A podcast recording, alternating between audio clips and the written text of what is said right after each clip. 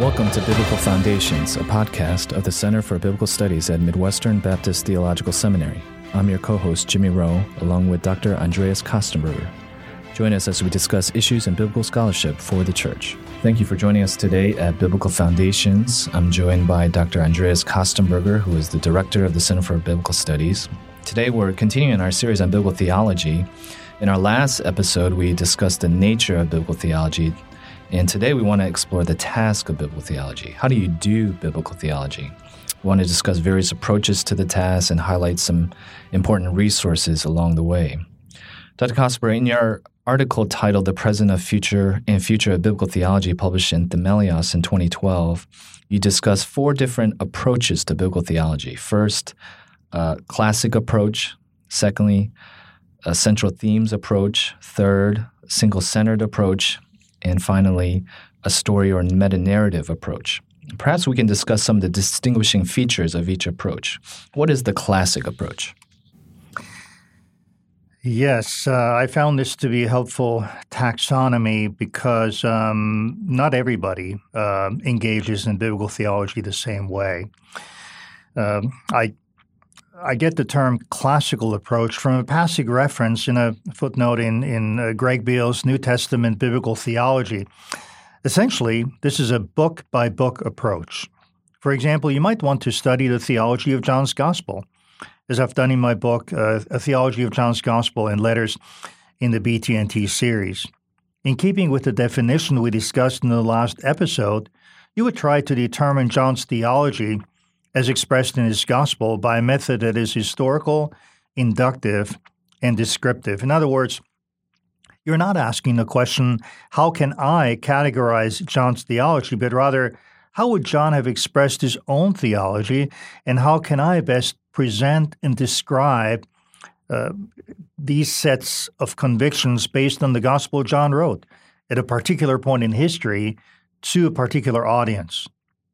In my Johannine theology, I argue that there are three primary entry points into John's theological thought the prologue, the purpose statement, and the preamble to the second half of John's gospel that is chapter 1, verses 1 to 18, chapter 20, verses 30 to 31, and chapter 13, verses 1 through 3. In this way, the literary plan of the gospel proves to be a fitting entry point in studying John's theology. Incidentally, that this fits very well with the hermeneutic I've argued for in my book, Invitation to Biblical Interpretation, where I propose what I call the hermeneutical triad of history, literature, and theology. When I shared my discovery with a colleague in our English department a few years ago, by the way, uh, he looked at me and told me, Well, of course, the beginning, the middle, and the end of a story. That's just what you would expect. I felt just a little sheepish when he told me this, but then later I felt that this was a wonderful independent corroboration uh, that I was on the right track in discerning what John's own theology, expressed in his gospel, really was. In my Johannine theology, therefore, I start with the Johannine worldview, which in turn is closely tied to his use of Scripture. Then I move to the Messiah and his signs, as these are front and center in the purpose statement, as well as in the first half of the Gospel, the so called Book of Signs. After this, I include chapters on creation and new creation, since the entire Gospel begins with the statement In the beginning was the Word, and the Word was with God, and the Word was God. This opening clearly sounds the creation, new creation theme. After this, I discuss John's presentation of God as Father, Son, and Spirit. As you mentioned last time, Scott Swain and I have written an entire volume on the Trinity in John's Gospel where we explore this in great detail. I also include chapters on Jesus' fulfillment of festal symbolism, the feasts uh, in, in John's Gospel, such as Passover. Uh, another chapter on the cosmic trial motif, the, the new messianic community, uh, the Johannine love ethic, John's theology of the cross, and John's Trinitarian mission theology. In each of these chapters, I believe what emerges is that John is a very creative thinker and theologian who expresses his thought in very distinctive ways, certainly when you compare them with the Synoptic Gospels, that can only be adequately understood if we allow John to be John and try to discern his own thought historically, inductively, and descriptively. I think that's uh, very helpful. Uh, what about the second approach that you mentioned? How about the central themes approach? Well, uh, this is uh, such a uh, common approach that uh, for some people, they identify the central themes approach with the very nature of biblical theology. And I think that's a mistake because, as I've argued in my Themelios article, there's demonstrably uh, a diversity of approaches, at least uh, falling under those four different rubrics we're discussing. But as the name suggests, the central themes approach traces major themes through a given testament or all of Scripture, whether that's covenant or Messiah, creation, new creation, salvation, and so forth. Uh, Scott Hafemann and Paul House's work is best characterized as a central themes approach, but there are many others. The NSBT series features multiple instances of studies of a given theme throughout Scripture, such as Mark Seifrid's volume on justification or my work on mission salvation to the ends of the earth. Also, the Reformed redemptive historical approach, epitomized by Geerhardus Vos's classic volume Biblical Theology, and more recently by people like Graham Goldsworthy, is essentially a central themes approach, if not a single center approach, in that it traces the progress of God's salvation historical plan and revelation uh, progressively through Scripture. What's important in this regard, though, I believe, is that any such central themes approach is still grounded in the classic book by book approach, so that the initial boundaries between books are respected and upheld, and the integrity of a given book of Scripture is preserved and maintained. In other words, I would advocate starting with describing the major theological features of an individual book of Scripture, and only then connecting the dots between books along certain central themes. And I might add, to do so in such a way that is sensitive to historical and chronological developments.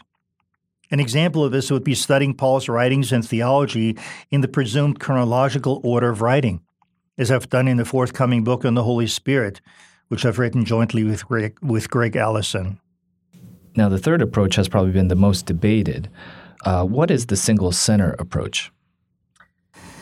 Yes, uh, Gerhard Hasel, uh, D.A. Carson, and others have uh, uh expressed their view that that, that the single center approach is is is, is unduly uh, reductionistic uh, because demonstrably there's multiple uh, central themes. So in in a way, a central themes approach uh, might be preferable to a single center approach. Essentially. A single center approach contends that there's one and only one central theme in Scripture. In this way, it goes beyond the central themes approach that finds multiple major themes rather than just one all controlling one.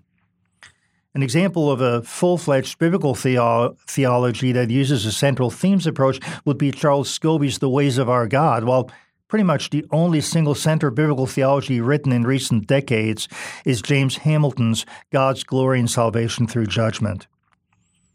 Uh, Don Carson has once written that the best way of of testing the quality of a biblical theology is the way in which it manages to navigate the tension and strike the proper balance between the unity and diversity of Scripture. I think those are very wise words. Now, by that token, the single center approach does a great job underscoring the unity of Scripture, but in my view, doesn't do so well when it comes to allowing for legitimate diversity in the way various authors of biblical books express their theological convictions, each in their own way, with their own distinctive vocabulary and their own unique vantage point. And finally, the story or meta narrative approach. Uh, this has been somewhat popularized in evangelical circles today with an emphasis on the storyline of Scripture. Uh, for example, what is the meta narrative approach? Yes, uh, and this has been all the rage in recent years. Uh, sometimes I feel like if I hear the story, the word "story" one more time, you know, I'm going to uh, suffer uh, cognitive overload. Uh, the the, the meta narrative approach is perhaps the most recent, and in my view, it it it does helpfully complement the classic book by book uh, and central themes approaches. It's similar to the central themes approach in that it cuts across individual books and corpora and traces major themes throughout Scripture. And in some ways, it goes even beyond central themes approaches in that it looks at the Bible as one grand narrative or big story. I'm thinking here of Christopher Wright's magisterial work, The Mission of God, subtitled Unlocking the Bible's Grand Narrative. Or to some extent, uh, Greg Beale's New Testament Biblical Theology, where Beale sketches an Old Testament storyline and a New Testament storyline, which partially overlap, and where the New Testament further develops the Old Testament storyline.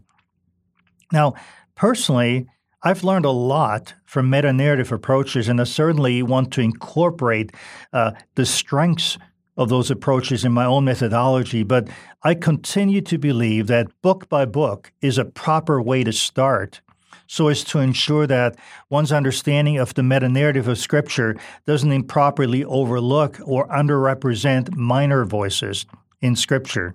Otherwise, we might develop or operate within a canon within a canon that privileges major voices such as Paul while neglecting other authors such as Peter, James, or Jude to give uh, just one example. Uh, in the same way, in the Old Testament, we might overlook the contribution of various books in the wisdom literature or some of the minor prophets, for example. And I think these four approaches provide a helpful framework uh, for thinking about the task and how to approach biblical theology and how to do biblical theology. Uh, perhaps we can turn our attention now more practically to preaching. Mm-hmm. For pastors preaching the Bible, how would you encourage them to incorporate biblical theology into their sermons? Well, that's a huge topic. And of course, we can here just give some practical suggestions. Uh, I'm a strong advocate of theological preaching, by which I mean preaching that is not merely expository, as important as that is, but one that shows interconnections between different books in the Bible in both Testaments, so that people in our churches get a firm grip on the whole counsel of God. One way we can do that is by preaching a single overview sermon on a book of Scripture, as I've done, such as Esther or Titus, in which we focus on the big picture and major themes of a given book rather than getting too bogged down in the minutiae. Second, as, as preachers, we should be sensitive to the New Testament use of the Old, uh, not only when it comes to explicit quotations, but also uh, in terms of thematic or conceptual connections. Third, we can preach any given passage within a whole Bible theological context. For example, if you approach the Bible as a meta narrative in four movements creation, fall, redemption, and consummation, or some similar terminology, uh, you can preach a given book, whether it's one of the minor prophets or, say, the book of Galatians, within the frame of reference of the Bible's overarching storyline. Me uh, fleshed it out a, a bit more. Uh, in the case of Galatians, uh, Galatians for example, uh, rather than starting in, in chapter 1, verse 1, and preaching through the book in expository fashion, a pastor could start with creation move on to the fall and the predicament of human sin, and then discuss the law given through Moses, and so arrive at the historical setting for the book of Galatians. Uh, you get the picture. In a nutshell, biblical theology can give your sermons a more thorough theological grounding that will help your people see the interconnections of your preaching text with the rest of Scripture. So I would certainly highly recommend for pastors to give biblical theology careful consideration. Well, I think that's a fitting way to wrap up our conversation today. We've been discussing the task of biblical theology. How do we do biblical theology? Uh, want to direct our listeners uh, continuing to our website at the Center for Biblical Studies, cbs.mbts.edu, and there you'll find further resources on this topic. Please join us next time as we continue in our series on biblical theology. Thank you for joining us today at Biblical Foundations. For more information, please visit the Center for Biblical Studies at Midwestern at cbs.mbts.edu. For further resources, please also visit biblicalfoundations.org. Please join us again next time at the Biblical Foundations podcast. Midwestern Seminary's 81 hour Master of Divinity degree prepares you for ministry today and tomorrow. Midwestern Seminary's flagship degree program is our primary track for ministry preparation. Requiring only 81 credit hours, the MDiv program is an efficient option for students, equipping them to serve the church in pastoral ministry. Residential students will be trained in a unique community environment passionately focused on the local church. Online students can earn the full degree without leaving their current ministry context. Come be a part of one of the fastest growing seminaries in North America as we develop a new culture of discipleship devoted to the local church and committed to taking God's unchanging word into a rapidly changing world. Visit mbts.edu slash mdiv today.